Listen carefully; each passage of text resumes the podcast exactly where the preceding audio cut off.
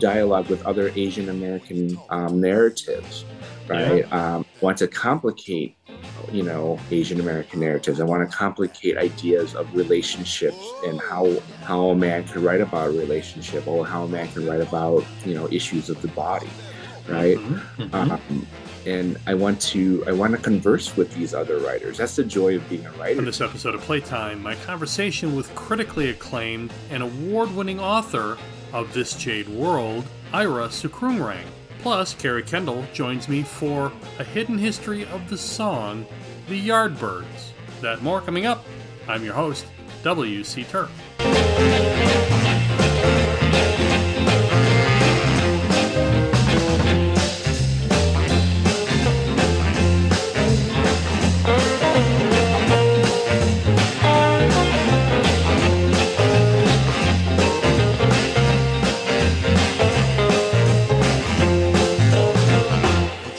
That walk and talk that talk and whisper in my ear, tell me that you love me. I love that talk when you talk like that. Ira Sukrungruang, spelled Sukrungruang, is a memoirist, essayist, poet, and fiction writer. He was born right here in Oak Lawn, Illinois, a suburb just south of Chicago. Ira is the author of 3 creative nonfiction books, Buddha's Dog and Other Meditations, Southside Buddhist, Talk Thai: The Adventures of Buddhist Boy, the short story collection, The Melting Season, and the poetry collection, In Thailand It is Night. He earned his B.A. in English from Southern Illinois University Carbondale and his M.F.A. from Ohio State University. He teaches in the MFA program at the University of South Florida, and Ira is the president of Sweet: A Literary Confection, a literary nonprofit organization, and is the Richard L. Thomas Professor of Creative Writing at Kenyon College. His book, This Jade World, is this year's Book of the Year winner in traditional nonfiction. Ira's website is BuddhistBoy.com. Ira joined me from his mother's home in Chiang Mai, Thailand. So you won for the category of traditional nonfiction.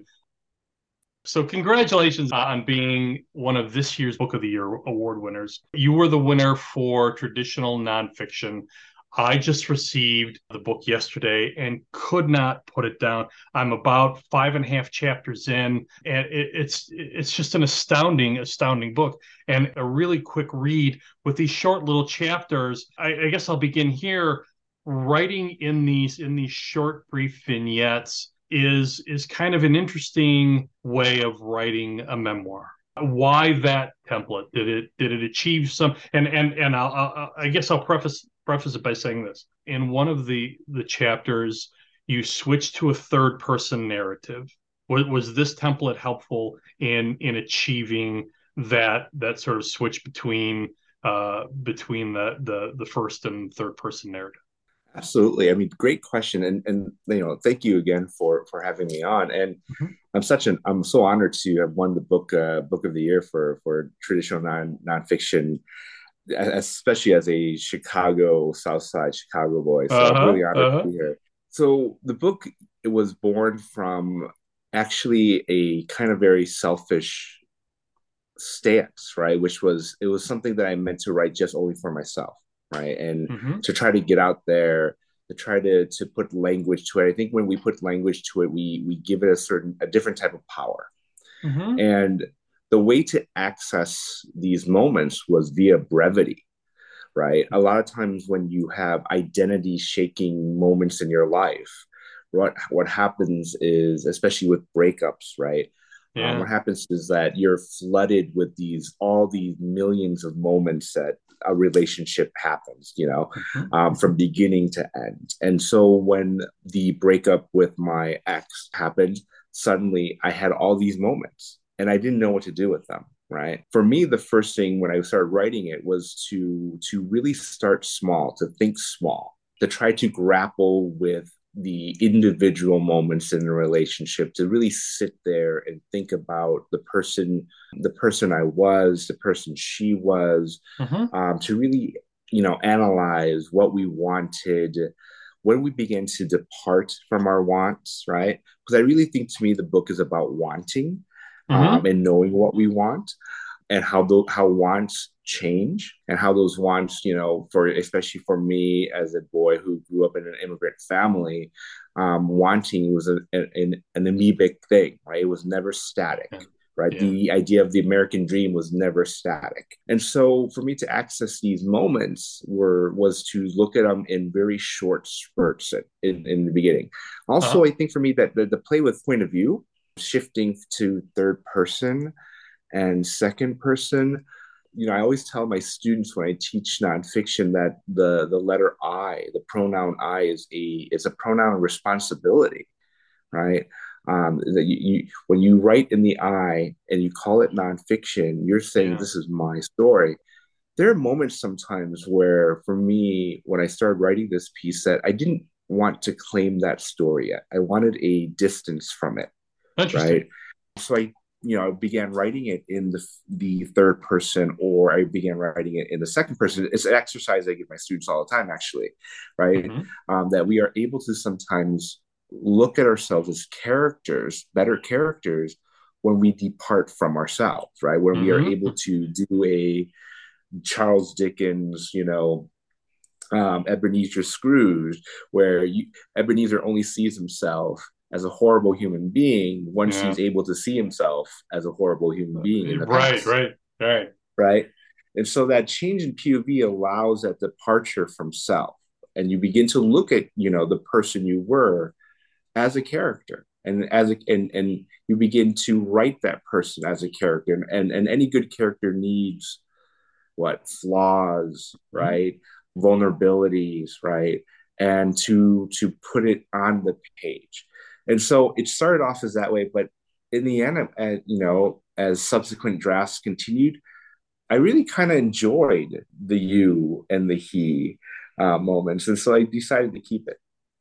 And there's this aspect of each of us in which we remember things as a distant self, as another self, as an abstract of ourselves, rather than seeing it necessarily as our personal experience. We kind of view these things in movie form.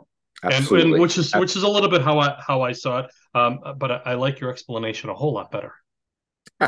Thank you. As I said earlier, everyone can find themselves in this book. It's so intimate and vulnerable, which is, by the way, a very, very rare thing for a man to write with that level of intimacy and vulnerability. How difficult was that for you to make the decision, first of all, to strive for that level of vulnerability and sensitivity? And then how difficult was it to achieve that? Oh, I think any work of memoir is a work of vulnerability, right? Okay.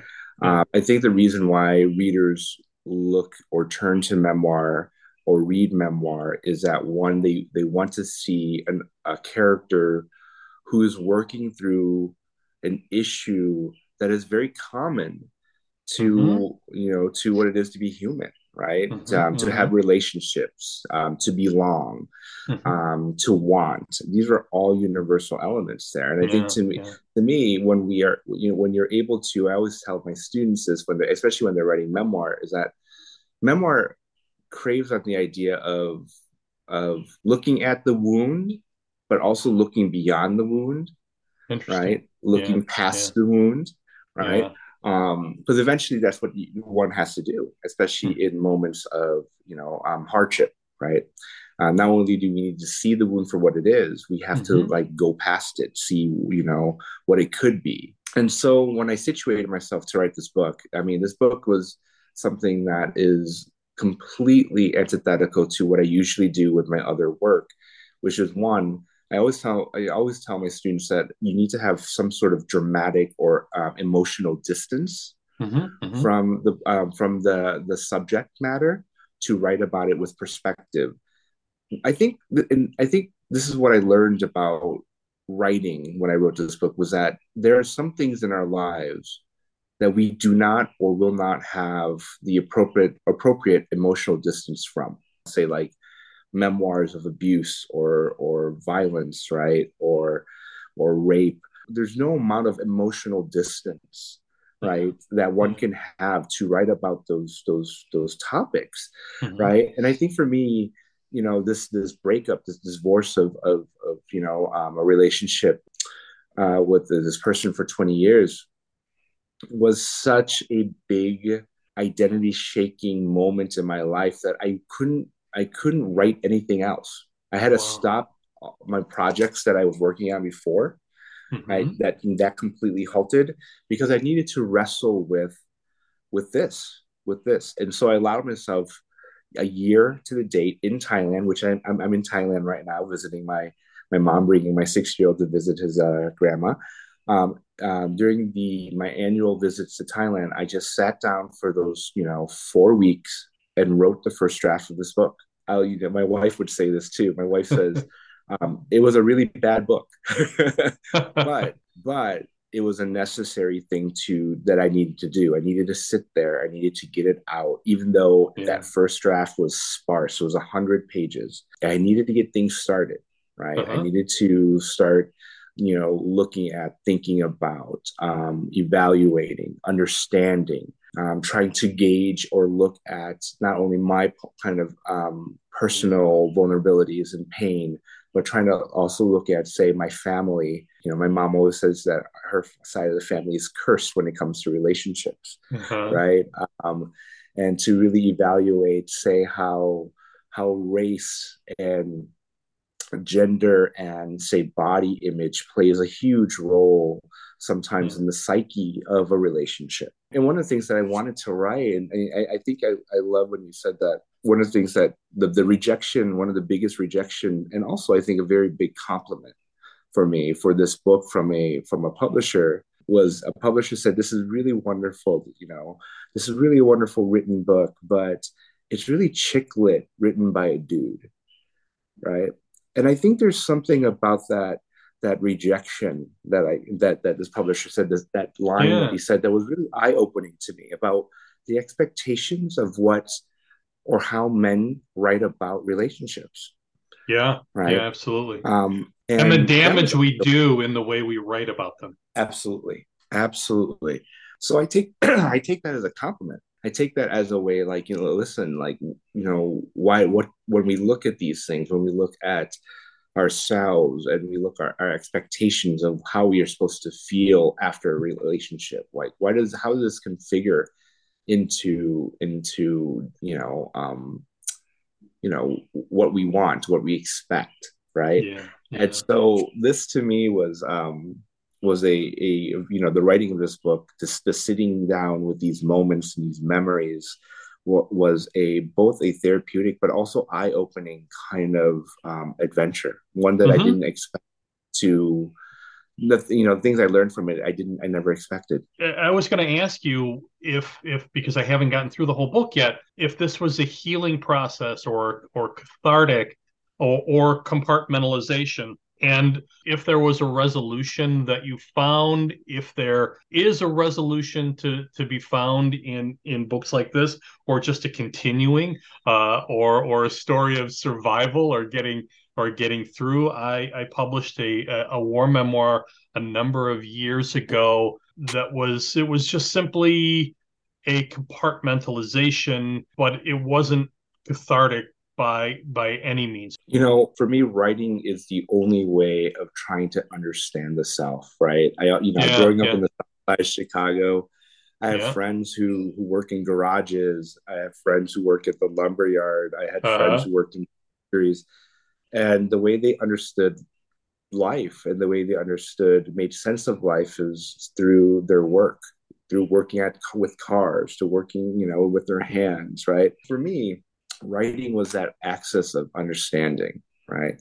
And I keep coming back to the original definition of the essay, right? And the original definition of the essay was never to answer, to conclude, or to argue. The original definition of the essay was to try. And so in this book, there are many attempts, many tries at trying to understand all these moments in one's life, right? I always tell my students, and my students will say this, the hardest part of writing a nonfiction is the ending. How do you end life? Right? Yeah. It's continuous, right? And I always tell them too, one of the things that's really interesting about nonfiction is that the person you're writing about, you, is never static. We're never static. By which I mean, I always tell them, you try to write a book within a year, right? And I say that because if you don't, that person you are is different if you come back to it 3 years later. Right? Yeah, you're absolutely a different person completely.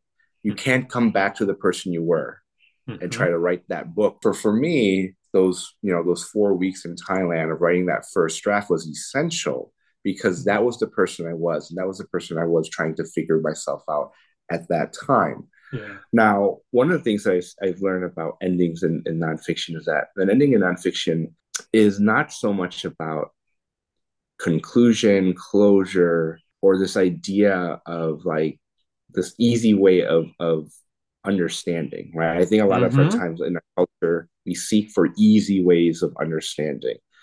How do you get closure when, for example, if you've experienced something really tragic? There's no such thing as that.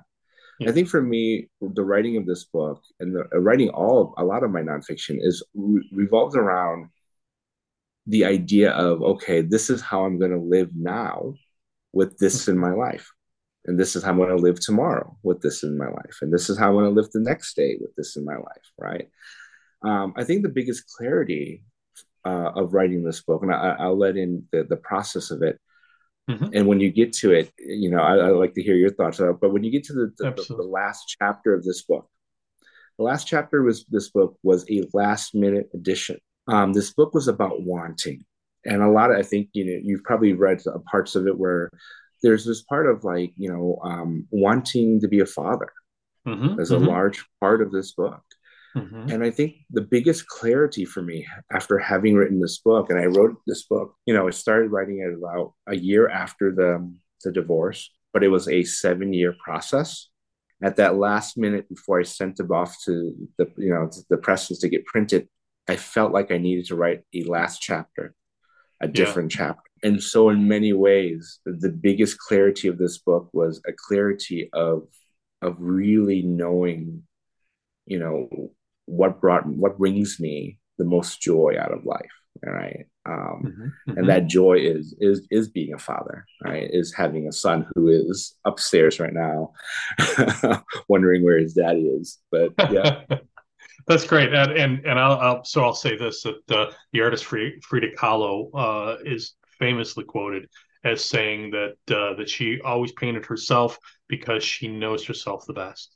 I'm doing research for a book about the cultural steps and ascendancies that happened through the arts throughout history. It's called The History of Light for the Artist, where I talk about that. I think the memoir is really related to that fundamental storytelling that we first began at 1 million years ago, or hundreds of thousands of years ago, with the men returning from the hunt and everything that they went through, fighting the mammoth and surviving the mountain lions and all. So all of those stories got wrapped into that storytelling culture that we're now just carrying forward through the memoir. Do you agree with that? Oh, I agree. Like the earliest, I think we've always had an inclination, right? I love how you said the monolithic man always wanting to record life, right? This is fire. This is what we hunted. I think we've always wanted to record. I think that the recording of life is, you know, I keep coming back to what Annie Dillard said about memoir, right? One, she said that memoir aren't reserved for the old, that there's something beautiful about a younger person writing a memoir, because I'd say it's a necessity. Well, it's a necessity. And they said the edges of their persons aren't as refined yet. They are they're in doubt of everything, right? You know, and so there's something beautiful about seeing that played out through language. But she also said that, you know, memoirists are minor historians, right? And that what we're doing right here is a record of our lives within this larger quilt of lives, right? That are happening concurrently, right? In this world. And I love, for me, one of the things I love about writing is not that I want to share my story, but I want to be in dialogue with other stories out there, right? I want to dialogue with other Asian American narratives, right? Want to complicate, you know, Asian American narratives. I want to complicate ideas of relationships and how a man could write about a relationship, or how a man can write about, you know, issues of the body, right? And I want to converse with these other writers. That's the joy of being a writer to me, right? Is that, you know, that I'm in conversation with all these other people who have written and have dealt with similar issues. Right? That to me is the beautiful part of this art form. I married an artist from Sarajevo during the siege.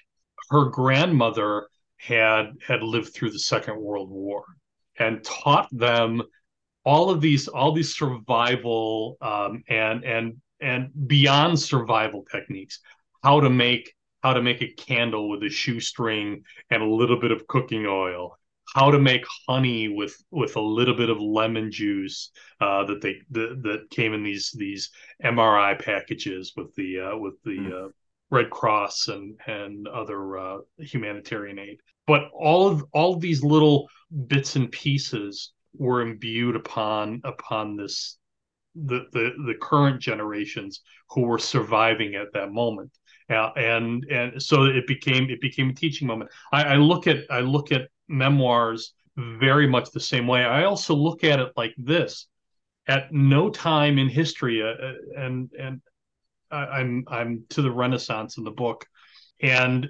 that was really the first time that the common person, Leonardo da Vinci, came from a little village. Giotto came from a little village. It was if you believe Vasari, he was discovered painting on a rock or etching an image on a rock. But that was the first time that the common person was prominent in history, and their stories were told.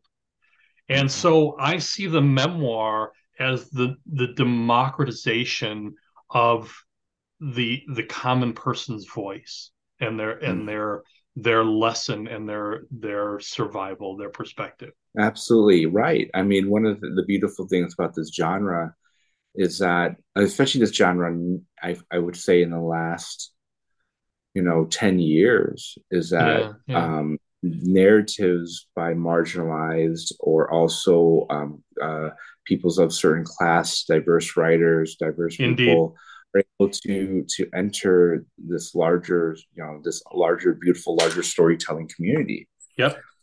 When I teach the memoir course, we look at, like, you know, how memoir has been defined, like back in the 40s and 50s. It was, you know, someone would say, I would be writing my memoirs with an S, right? Right. And is usually a catalog of what one does in one's life, right? And is usually written by someone important, right? a politician, a celebrity, a sports figure, someone important.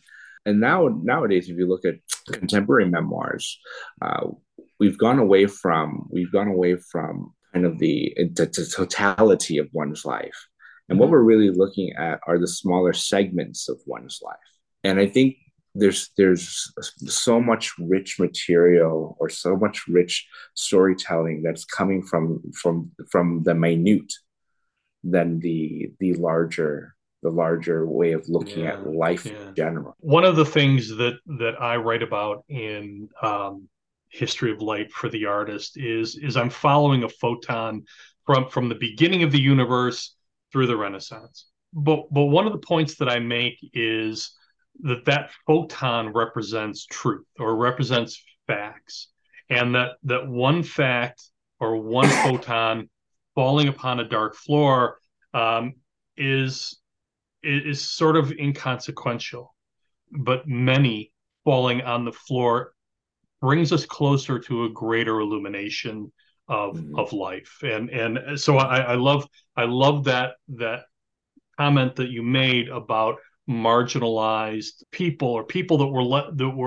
that have historically been left out of the narrative and the conversation about this life and history. So absolutely. I would argue that this book is anything but traditional. It reads as a roadmap of a broken heart, but with each piece, and this I thought was such an important aspect of your writing. I found myself trying to pick up on that deeply imbued poetic rhythm that you write in. In Touch, one of the chapters in the book, you write this: "Hold me, we scream, hug me. We will continue to want this. Our arms are made to hold. Our bodies are made to be cradled. Humans are puzzle pieces looking for other puzzle pieces." That, my friend, is pure poetry. Oh, thank you. Thank you so much. So they say that the best comics make the best dramatic actors because they bring to those dramatic parts that ingrained comedic rhythm. Do you think that that's also true for poets writing narrative fiction or nonfiction? I think I think one of the beauties of writing this book was that, and the choices I made for this book was that I was able to write many songs instead of one song. Oh, interesting. Right? Yeah. So if I always think about the traditional, quote unquote, traditional memoir. Yeah. Traditional memoir operates on, usually on time, right? On linear time, and the voice, say it doesn't change much throughout the narrative, right? I teach, a memoir course, and we read a wonderful book, one of my favorite books, This Boy's Life by Tobias Wolff. It's such a what I call a wonderfully traditional memoir because it has a beginning, middle, end, right? It has a voice that carries us throughout the whole piece. I love that book. I can't write that book.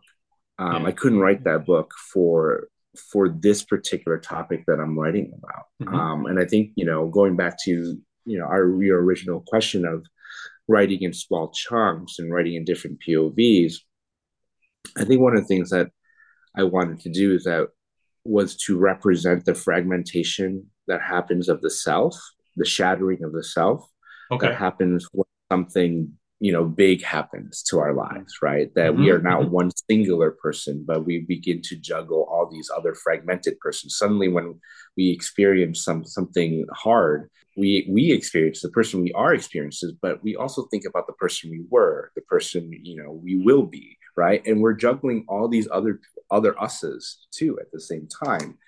And so, in many ways, thinking about language and music, I one of the biggest joys of writing the book was that I can write one section and utilize one type of music, right? Then I can go to the next section, and this section is about time with my mother or something, right? Or just sitting, you know, in Thailand and just kind of observing the world that goes by us, right? And those sentences are longer, right? Because the landscape of Thailand, the flat of central Thailand in particular, it has that yawning effect, right? And that yawning effect has that lyricism of longer sentences with a lot of cadences and that dip up and down. And then you go to a much more tense chapter or tense section of the book, and the sentences are shorter, right? It's driven by action without thought, right? Interesting.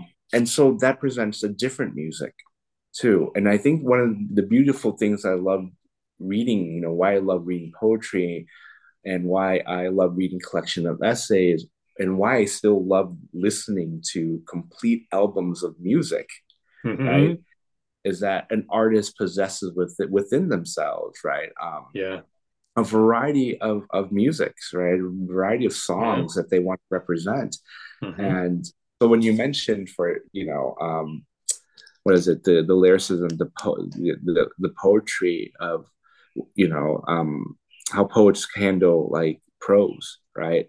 I always think of how Jane Hirschfeld in her book, Nine Gates, always says that every poet with every poem creates a new language for that poem. So I brought that up because there are patterns and repetitions and alliterations and rhythm that poets employ that non-poet creative writers might not even consider. But I found that time and time again in your book. In the acknowledgments, normally this throwaway section that I think most of us just go, yeah, let me get through this and then get on with the book, right?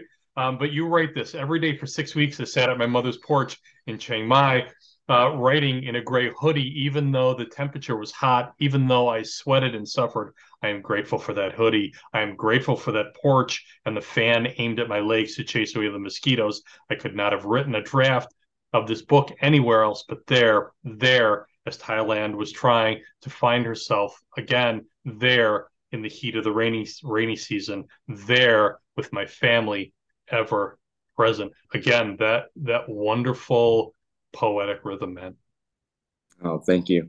I always love acknowledgement pages, actually. And so I actually read them because I want to find something that perhaps goes against the typical acknowledgement page. So I'm like, oh, here, thanks to my editor, right? And sometimes you find some really wonderful ones, right? Like, you know, Tobias Wolff saying memory has its own story to tell or something like that. Or you find these new insights on how a writer puts together their work. Lately I've been so much more interested in the process of an artist rather than the product an artist creates, but the process in which they go into that. And I keep telling my students, take stock of your process. You know, what's that like? That's going to teach you more about writing than anything else. We were talking about vulnerability a little bit ago.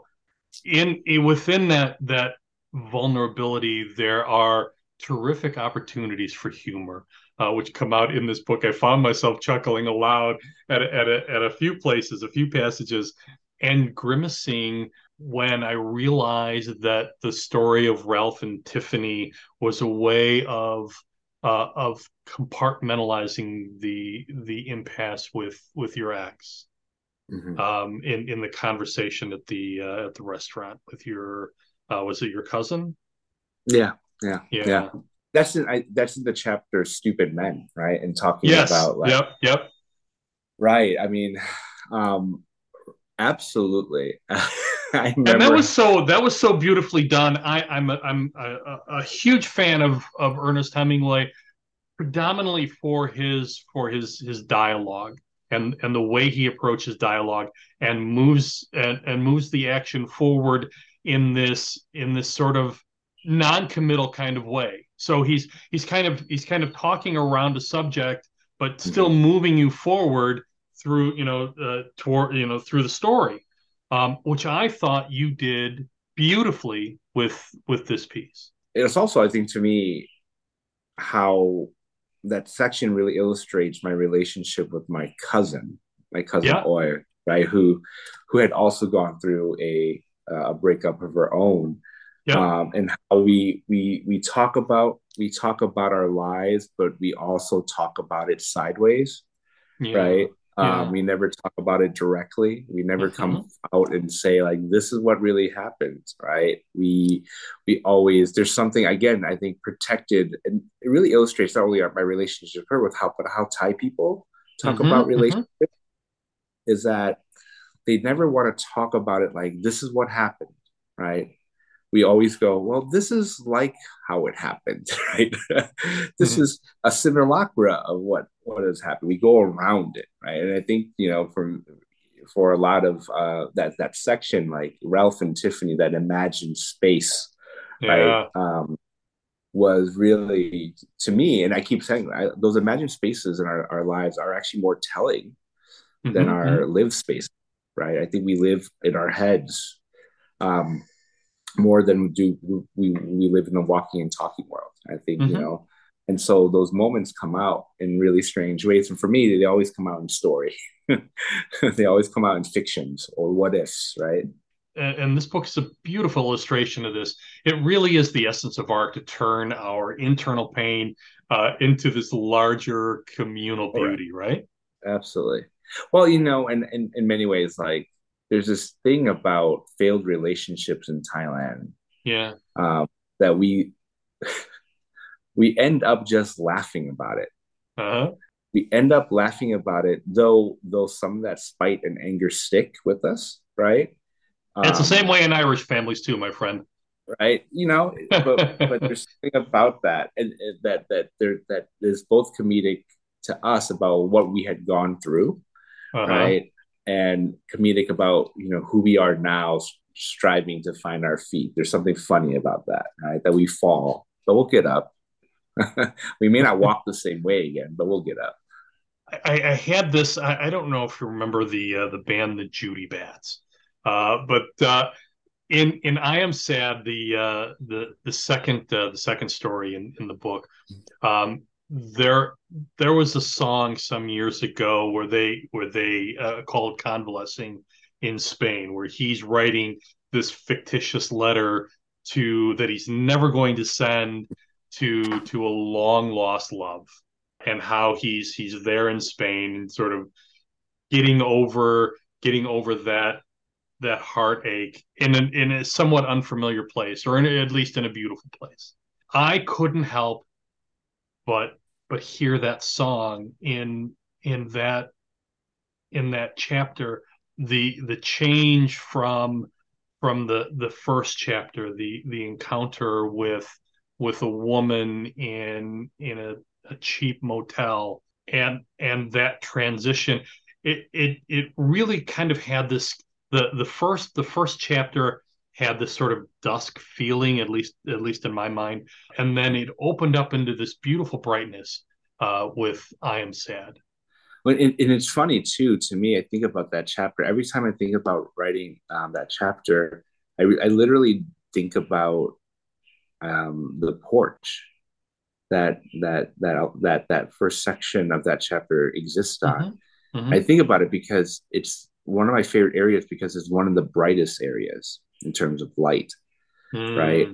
When I think of that area of the house, right now it's nighttime in Thailand, but it's right behind me, the porch area that my mom does. It's my favorite because of the brightness that surrounds that time. So I'm, you know, thinking back on that chapter now, and when I first wrote it, I mean, it literally was written in the brightest place of the house. And there is such a, maybe what's represented in that chapter that I'm thinking about it now, because it was literally the first thing that I wrote for this book was that chapter.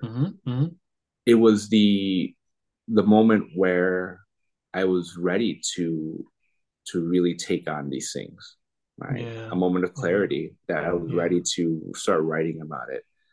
And so I think that I'm so happy that you had mentioned that, because I never thought about it that way. I've never thought about that way, but I think there's a clarity in that light, right? That was probably kind of transferring onto the writing itself too. It does. And I was going to ask you about that, because you teach creative writing.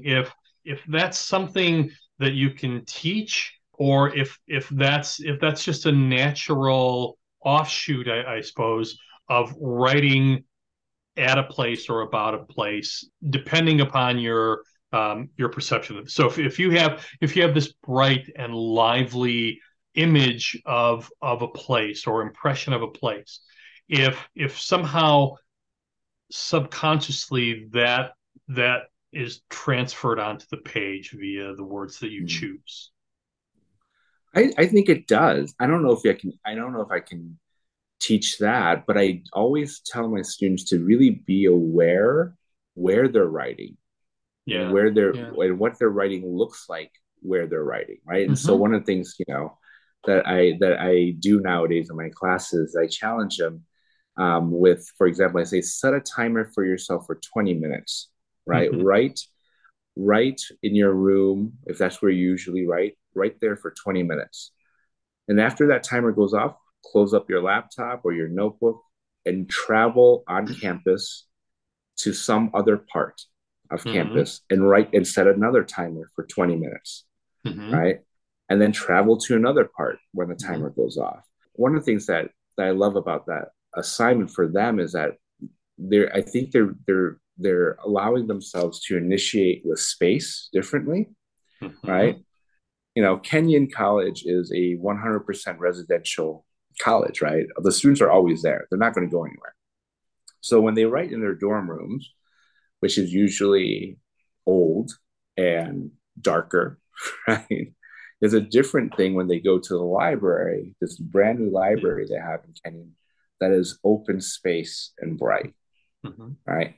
And they actually, they're telling me right now that that's where they're more productive, actually, than their rooms. They love that communal space, which I think is interesting, too, because we always think about writing as a very solitary act. You hold yourself up in a room and you write, but they're finding a lot more energy when they're out in a very communal, open, bright space, right? Any other place.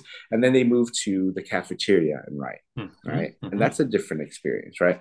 And so I do think one of the things, and I don't teach them, it's hard to teach them how to gauge that space, but I think everyone has a different kind of algorithm when it comes to, where they see themselves, right? Or mm-hmm. what's their process. But it really begins to have them really take stock of themselves and what their writing does in each different space that they occupy, right? Yeah. And I always tell them to vary up the routine. Don't always start in your room. Start at the library and then maybe end in your room, right? So that mm-hmm. you can see, maybe, is this consistent or is it just, what is it this is about? And that's my kind of writing process right now. I'm very dynamic. I'm not very static with my mm-hmm. writing. I move around. I have to move around. Have you ever analyzed why that is? I haven't. I have a friend who data mines his mm-hmm. process, mm-hmm. right? Like he would write down how many words he wrote, right, in various places. So he has like a column on a spreadsheet for place, right. words written, time mm-hmm. written, right? And then mm-hmm. he has found out that he writes the most at 3:00 in the library, right? One of the busiest times, right? Uh-huh. He writes the most words and most productive during that time and sitting in this area of the library. So I have a friend who does that. But, for me, I think right now, with just the chaoticness of like my life, my writing process now as a father is so different from my writing process when I didn't have a kid, right? When I didn't have a kid, I could be more static. I could stay in one place. I can do that. When I have a kid now, it's like, okay, I have 10 minutes, go, right? I have 10 minutes over here, go. I'm in the car, waiting for something. I have 5 minutes, go. That's pretty much. So I think it's really, what one really finds nowadays is that our writing process really reflects what's happening in our lives too at the same time. I'm gonna finish up with this.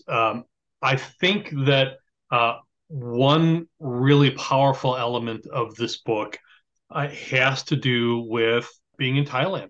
You're telling an intrinsically human story, something that we all go through, we're all faced, but you're putting it into this other stunning setting, and then wrapping it up with the elements of your Thai experience with your Thai family.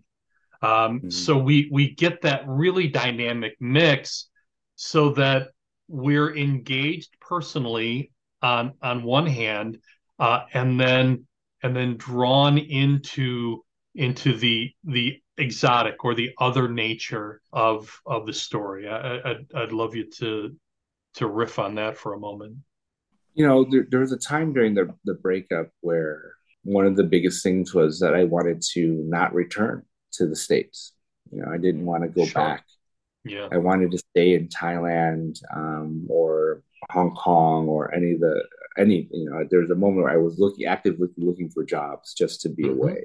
Mm-hmm. And one of the things that I think that I found out about writing this, and also one of the things that is so true to life, is that you can't really escape these things. They come with you. They shadow you. They're the shadow that always follows. Yeah. I think what Thailand provides for me, and I think this is something that every time I return to Thailand, the thing that I really hold on to is how Thailand forces me to slow down.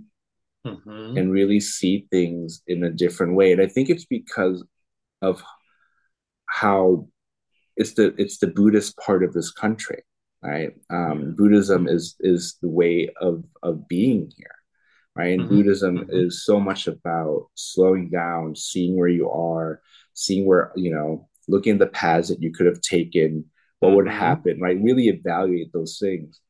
And I think for me, Thailand became that moment, at least Thailand when writing this book became that place, became that meditative space to occupy. I really don't think I could have written this book back in the States. I think I needed to be surrounded not only by the Thai culture, the landscape of it, but really more than anything, the consistent love of my family that's missing.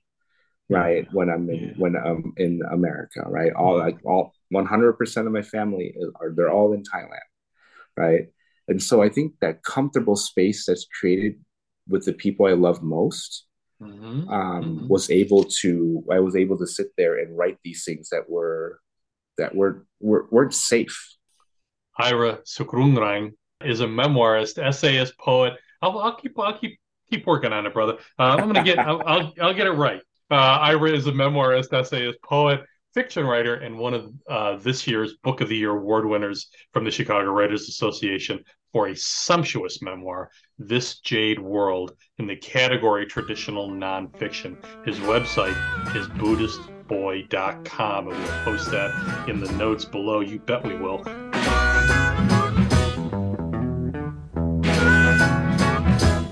Boom, boom, boom, boom. Gonna shoot you right down and knock you off of your feet and take you home with me. Boom Boom, the Yardbirds, recorded in December 1963, released just 18 months after John Lee Hooker recorded his original classic version in May 1962. That's a young Eric Clapton on guitar. The song never actually made it on a Yardbirds album, but was released as a single in Germany in 1966 and later added to an updated version of their second album, For Your Love. The Animals would beat the Yardbirds in releasing Boom Boom and had a hit with the song in 1965. For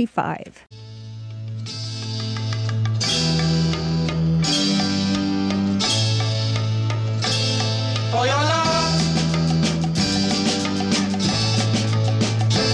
For your love.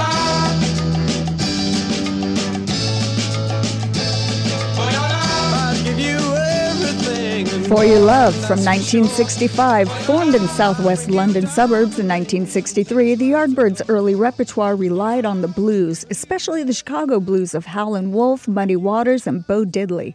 Starting out in December 1963 as the Blues Sounds, the band quickly changed their name to the Yardbirds. Within weeks, original lead guitarist Top Topham left and was replaced by Eric Clapton on October 1963.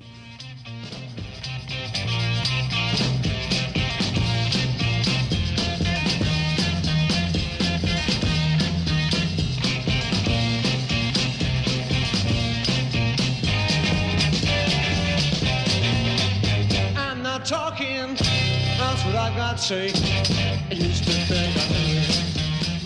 Yardbirds covered Mose Allison's I'm Not Talking. American jazz and blues pianist Mose Allison was known for mixing blues and jazz. Jeff Beck took over guitar duties for this piece, but if you're thinking that you're hearing Cream, you have locked into the Yardbirds' importance as a gateway to the classic music of 1970s and beyond.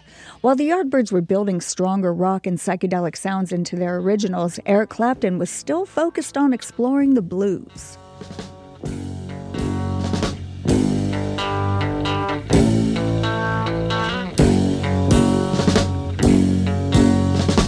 You judge a man by the way he wears his hair. You're a Better Man Than I, first recorded by the Yardbirds on the 1965 album Have a Rave Up with the Yardbirds. The song was written by Mike Hugg, who would go on to form Manfred Mann. Having a Rave Up was also the first Yardbirds album released following the departure of Eric Clapton. Though he appears on side two, more and more work had now fallen to Jeff Beck, as well as session musician with the growing reputation, Jimmy Page.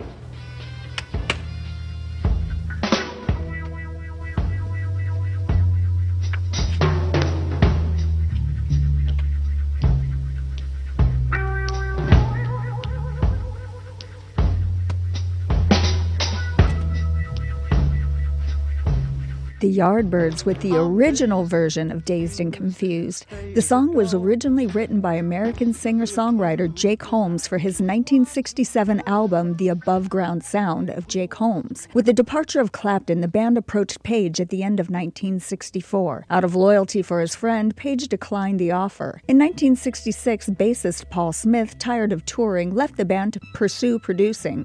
Page took over the role of bassist. When Beck departed later that year, Page moved over to fill his lead guitar spot.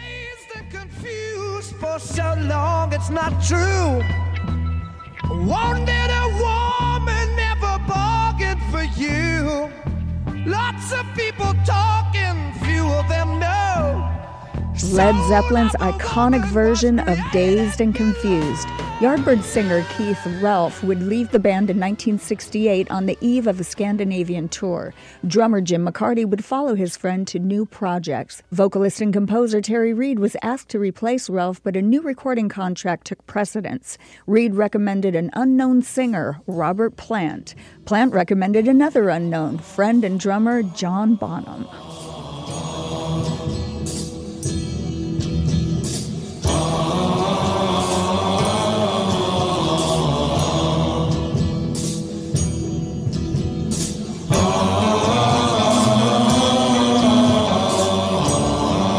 September 11, 1964, a new quartet, originally calling themselves the M&B Five, opened at London's Marquee Theatre for the Yardbirds earlier that August. They had shortened their name to the Moody Blues. The song was written by Paul Smith and Jim McCarty. It's not hard to hear the similarities to the Moody Blues' 1967 Days of Future Past, a pivot from the blues-infused rockabilly sound off their first album, The Magnificent Moodies.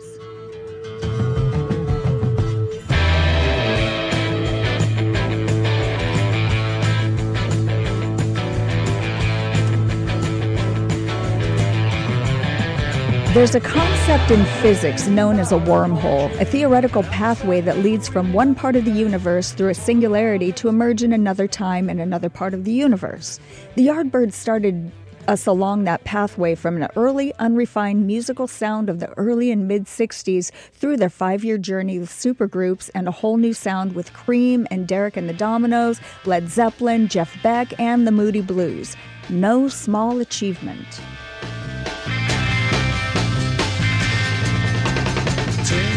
Sailor, soldier, sailor, rich man, bald man, beggar man, thief, Dr. Baker. We leave you today with a Led Zeppelin classic, Tinker Tailor, Soldier, Sailor. Wait, that's not Led Zeppelin, that's Keith Relf and the Yardbirds with their song off 1967's final Yardbirds studio album, Little Games, written by Jimmy Page. This is The Song Remains the Same.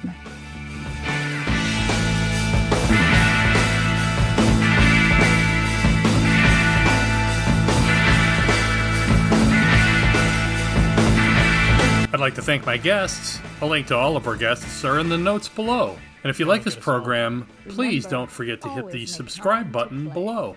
For Playtime, I'm your host, W.C. Turk.